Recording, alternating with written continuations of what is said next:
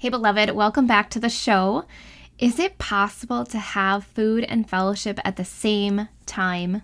Food is a connector and has an ability to bring people together for better or for worse.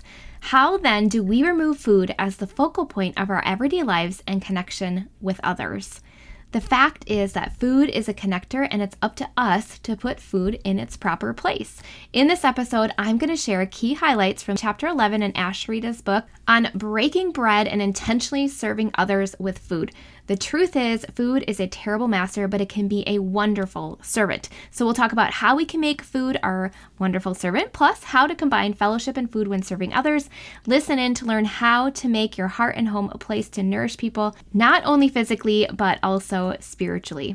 Before we get into all that, though, if you are new around here, I want you to know that I am on a mission to help women of faith heal their relationship with food, restore their identity in Christ, and lose toxic weight for good so they can finally become the healthy whole mom God created them to be.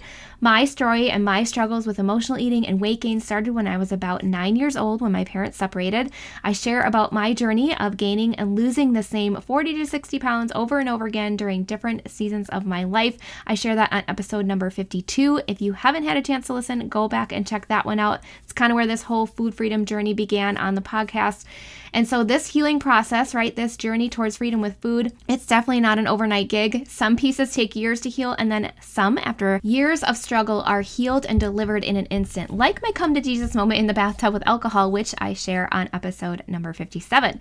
So in today's episode, again, I will be sharing my personal takeaways from chapter eleven in the full book by Asheritah Ciuciu, Food, Jesus, and the Battle for Satisfaction. When I went through this book in two thousand nineteen, it literally changed my life so much that I chose it for the twelve-week curriculum for my breakthrough program, the Biblical Weight Loss Blueprint, to truly give you weapons for weight loss that work for lasting freedom. If I had written a book, this would be the one. This is just going to help you renew your mind, to make you wise to the enemy's tactics so you can armor up and stand against his schemes, and to help you trade guilt for grace in your relationship with food. I also want to let you know that even though the doors are closed for the beta group of the Biblical Weight Loss Blueprint, which again is my twelve-week signature program that launched January twenty twenty-two, we do have a wait list growing for the next round that is starting this spring. So if you want in, be sure to join the Biblical Weight Loss Blueprint Facebook group today so that you can get access to the replay of the Food Freedom Workshop that explains it all. Um, in this workshop, I unpack the three mistakes that people make when trying to lose weight, the four signs of emotional eating, and of course, the biblical blueprint that can change it all for you. I am so proud of the ladies currently in the beta group, and I just have to share the incredible progress they're making. So I'm going to share this one from Tina today. She shared this week that her big win was that her belly doesn't stick out past her top half. And I'm sure we can all relate, right? That is like a big victory. She says, my jeans are getting looser around the waist, and so my muffin top isn't so big when I wear them. She said, I can name off a bunch more wins, and she does. Here's thirteen of them. Stomach shrinking, inflammation going down, bending down is easy, more confident, feeling so much better, not worrying about what to eat next, more time from times I would sit and snack, more money from not buying coffee or soda, happier, starting to get my energy back, loving the scriptures, my prayer partner is my new best friend, and helping me get over fears such as Facebook Live. And she says, I can go on. God put me on this journey, and I'm honored to be on this path. She's lost over twenty pounds in just thirteen days, you guys. And that is just the icing on top, right? That's actually three times the average weight loss rate, which is crazy. Um, that's three times more than what we would typically expect in this program. Um, but it's, and it's almost unbelievable, right? But I just couldn't be more proud of all the work that she and the other lady is doing in the program and the healing that's going on. And again, they're, they're not the only ones that are going to experience this as we keep growing this program. So this twelve-week blueprint helps you realign your body, spirit, and soul. It helps you restore your relationship with food. It helps you reclaim your identity in Christ, and it also creates accelerated results, which then creates that motivation that's needed to make lifestyle changes and mindset shifts. So the behavior change part sticks over the long term. Beloved, this program is for you if you are fed up and frustrated with your weight and need a biblically rooted solution that creates lasting results. We can do all the worldly things, right? But if we don't put Jesus at the center, we're just going to keep making the same mistakes over and over and over again and keep running around in circles, chasing our tails, and nobody wants that. We've all lost weight, right? It's it's keeping it off and healing from the wounds in our soul that are causing us to turn to food in the first place. So Um, if you're looking for, if you're one hundred percent committed to aligning your health journey to the kingdom of God, if you're ready to partner with Jesus and Holy Spirit to release that which is no longer serving you and are able to persist and pursue healing even when things get hard, then listen up. I know you need the step-by-step plan, the implementation, the coaching to lose the weight that's been burdening you and get you to the other side.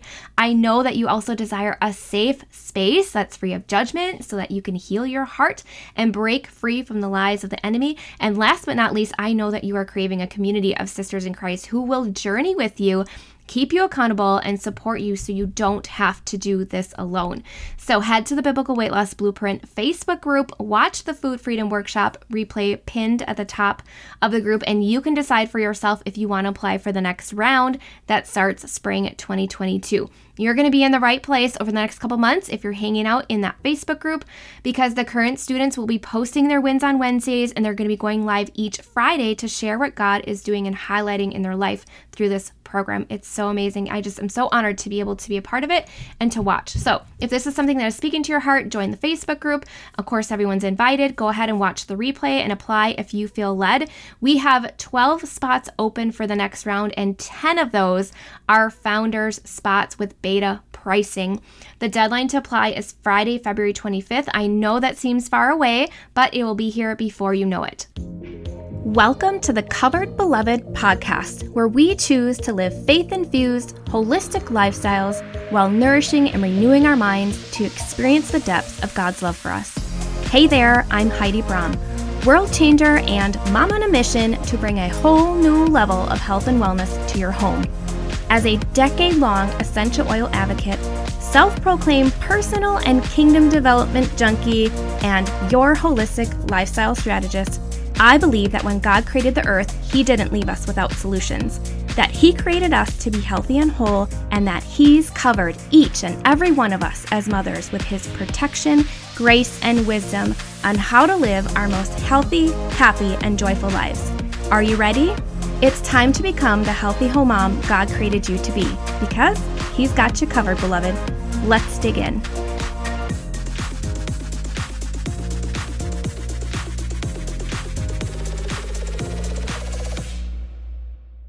I know a biblical approach is needed, because when we are not in alignment with who God says we are, we are susceptible to the enemy's lies. Either God is shaping our minds or the world is. And I want to keep planting seeds that will open your heart to the idea that the Lord wants to fight this battle for you, and victory is found in Jesus. So today we're talking about what breaking bread looks like and intentionally serving others with food, and the truth that food is a terrible master, but it can be a wonderful servant. So I want to talk just real quickly here. We're, again, we're in chapter eleven in Asheritah's book, Full, Food, Jesus, and the Battle for Satisfaction. And for many people, preparing and serving food is an expression of love. I know for me, when I'm cooking food for my family or preparing a smoothie and my child is right there with me, um, it's a moment of connection and love. When my grandma would make food, she would do it out of love. And so this is a foundation for a lot of us growing up. Chocolate chip cookies, lasagna, you know, you just felt that comforted feeling when your mom made you homemade chicken soup and it just made you feel better, right? So food is a connector. We all know that. And it's up to us to put food in its proper place. Food seems to be magnetic in its ability to bring people together for better or for worse. And we don't want this to get twisted. Listen to episode sixty um, on the podcast, because that was a session that I did with one of my clients, Rachel, and she actually had a visual of how the enemy took and twisted love and food and also shame in a moment when she was um, younger and in her grandparents' kitchen. So we know that this can get twisted. We know that fellowship is mentioned in the Bible, that Jesus broke bread with His friends and those that were following Him.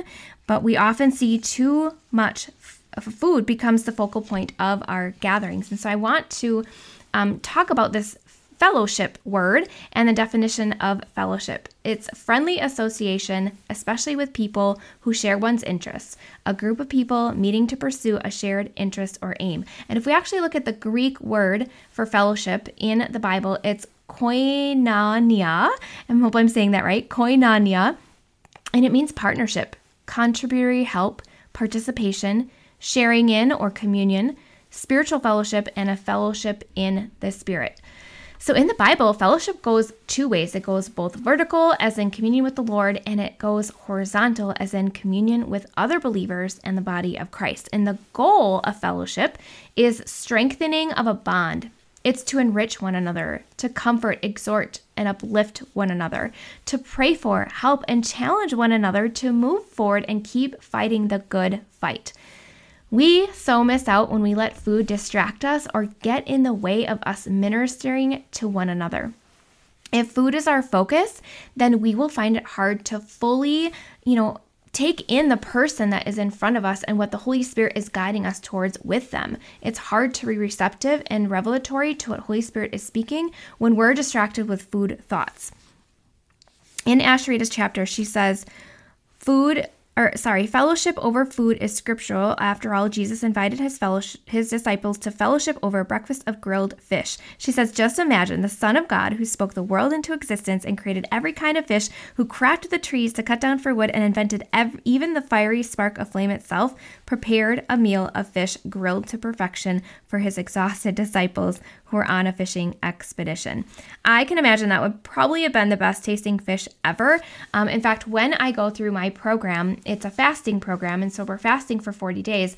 I often find by week two, um, your taste buds, week two or three, like they just come alive because they're no longer dulled and um, out of touch with what real food tastes like, how God created it to be. And so I can have an orange, and I'm just like, giving God all the praise and glory as I'm eating this orange because it's so juicy and flavorful. And um, believe it or not, physically, after two weeks, you change over your taste buds. You get new taste buds. And so we can get rid of all of those um, diluted or inflamed taste buds that are not in tune with how foods naturally taste. You know, you need things sweeter or saltier, and you're just like, oh, I'd rather have, you know, whatever prepackaged food instead of an apple. But after you've been fasting for two weeks, nothing tastes better than a fresh green apple, let me tell you. So when we look at fellowship and how it was created and what God created food for, it's like, how can we do both? How can we merge these things together? Is it even possible um, to have food and fellowship at the same time? And I believe we can. I believe it's possible, and I believe it's all about our heart posture. The truth is, again, that food is a terrible master, but it can be a wonderful servant. And breaking bread and intentionally serving others with food, it's how we were designed to relate to one another, at least one of the pieces, right? It's practical and it's enriching, and we see Jesus doing this in the Bible and how he's serving other people in one form or another, and he's doing it from a position of love, and as he's breaking bread with them, as he's holding up the fish and the bread and asking God to multiply. You know, he's not only filling bellies, but he's filling hearts as well as he's doing this.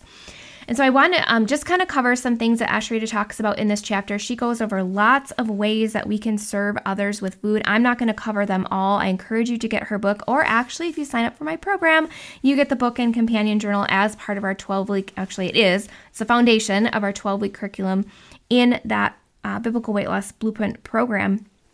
But she lines out several ways that we can serve others with food. I'm not going to cover them all. I'm going to cover ten of them.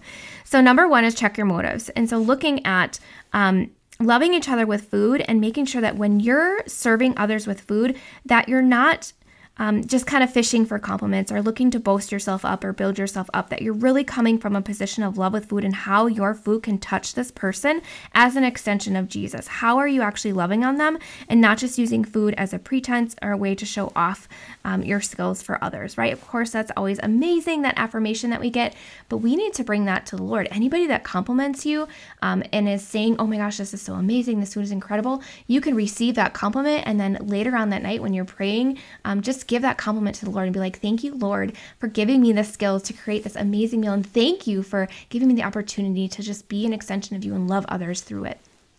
All right, number two, run food thoughts, food thoughts through your Holy Spirit filter. So Me, I'm like, I love reading articles about, you know, food and nutrition and what's good for me and what I should avoid. And um, I really have to think carefully about the messages that I communicate to others when I see lies that people are believing. Um, or if I'm even believing a lie, I have to always check Holy Spirit and be like, should I say this right now? Should I, um, you know, comment on something that is being served or something that someone is eating that I might have an opinion about? Um, I have to really check myself, and I have to be conscious about this, because first of all, not everybody is in the same place, and second of all, it's up to Holy Spirit to convict people um, of what they're doing. And so how can I maybe share something um, that comes from a loving way or a loving place, and maybe of a place of interest or curiosity, um, you know, not using fear-mongering or anything like that, and throwing out what's evil and clinging to what's good in this situation of, you know, that person's there, they showed up. It's not a place for me to start going off about like the latest research that I have had found about nutrition um, or science, because I can get very, sci- like I love science, you guys. That's like my jam. So really running food thoughts, the food thoughts that I'm having at the time when I'm meeting with people, running through that my, through my Holy Spirit filter of like, you know, should I or shouldn't I share this? And oftentimes it's not meant to be shared. Okay, number three is focusing on fellowship and the people in front of you. So when we can look at how are we showing up for this person? What are they going through? Are we really lending a listening ear? Are we being distracted by our food thoughts and um, other things in our mind? Are we able to um, you know, again, serve this meal as unto the Lord, and look for ways that we can help the people in front of us feel seen, known, and loved, and just seek to understand where they're at, what they're struggling with, the burdens that they're carrying, and how we can celebrate them, how we can look at as they're sharing and pouring out, what is Holy Spirit saying to us that we can turn on and be like, hey, you know what? I appreciate you sharing this. This is a really hard thing that you shared, and here's what I see. And just coming in with that um, almost prophetic word of ex- exhortation, encouragement, uplifting, that they walk away feeling like they just had a conversation with Jesus, because you are so filling them up and you are seeing them in front of you and you're focusing on the fellowship between the two of you at the time. Number four, do everything as unto the Lord. So when we look at this and we put filling hearts above filling stomachs, you are helping people walk away feeling nourished in a way that they had never even realized they needed to be nourished before, right? We can't live on bread alone. And so when we look at not just filling other stomachs, but making your home a safe place for people to gather, where each person can share um, with each other, you know, have conversations that go beyond surface level stuff, right? No more fake, just allowing for deep soul connections to take place. People are going to walk away feeling themselves, filling their hearts, and feeling more nourished in just the, than just the physical way. All right, number five, pray for others. Being faithful in prayer and just praying for each other in the areas that they need help with, whether it be food addiction, food fixation, food disorders, food shortage, you know, where are they in need?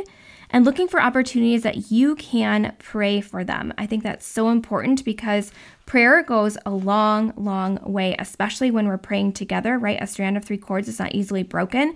And so we can come together as a body of Christ and just be praying for one another during our times together.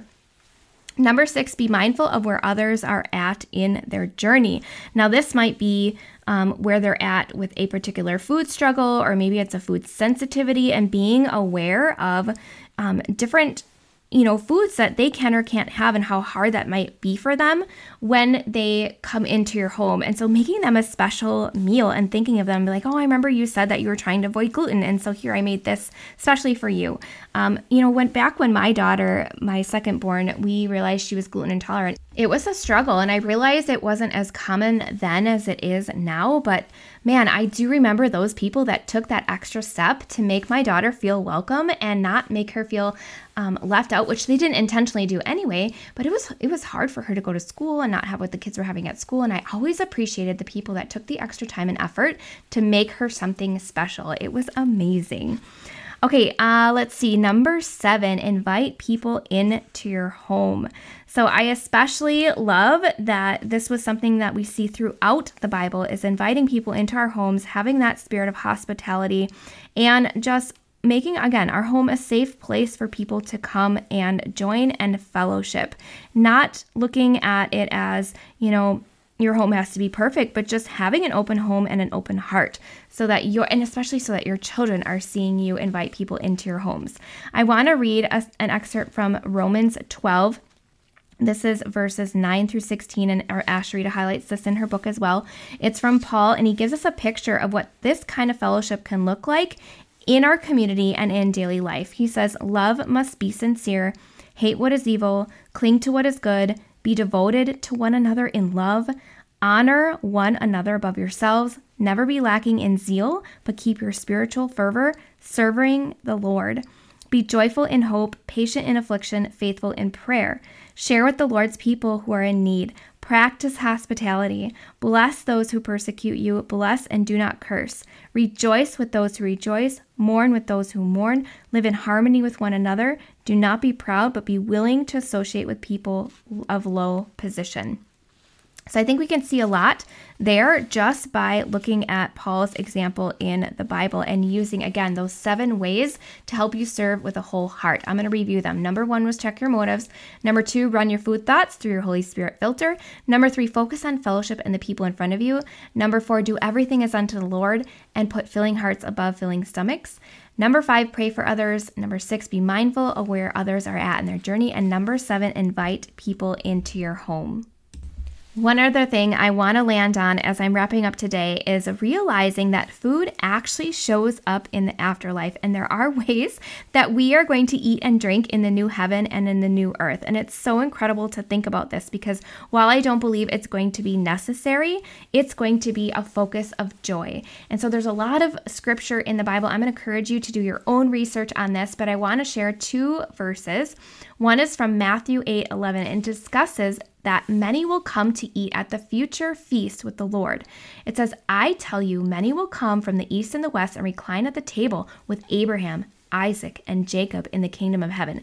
And so here it appears that eating together with the Lord will take place, even though food will not be required to sustain life. Then we have the verse in Revelation nineteen nine that says, "Blessed are those who in- are invited to the marriage supper of the Lamb." Man, do we eat at a wedding? Of course we do, and it's amazing, and it's like this huge production, and just all of the best of the best is set before you.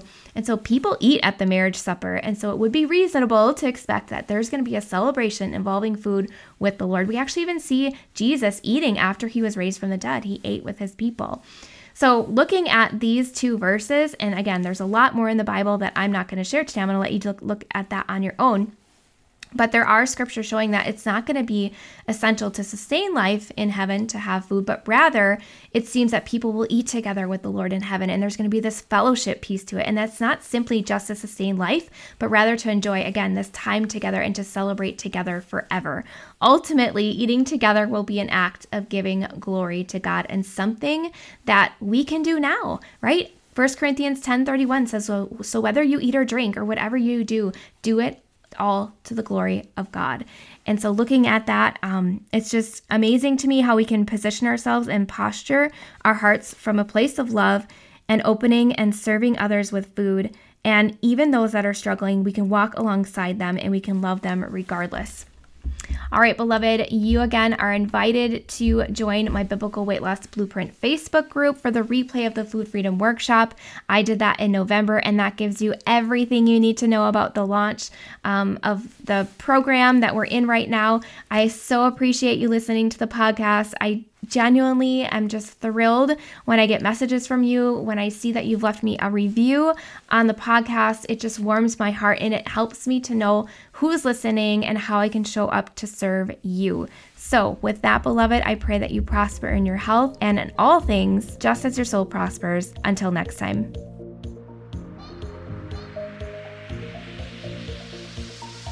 Hey, beloved, real quick before you go, if you found value in today's podcast and you learned something new, head over to iTunes for Covered Beloved and leave a five-star review. Hit subscribe while you're there, and of course, if you have friends who would benefit from today's episode, be sure to share. Until next time, remember, God's got you covered.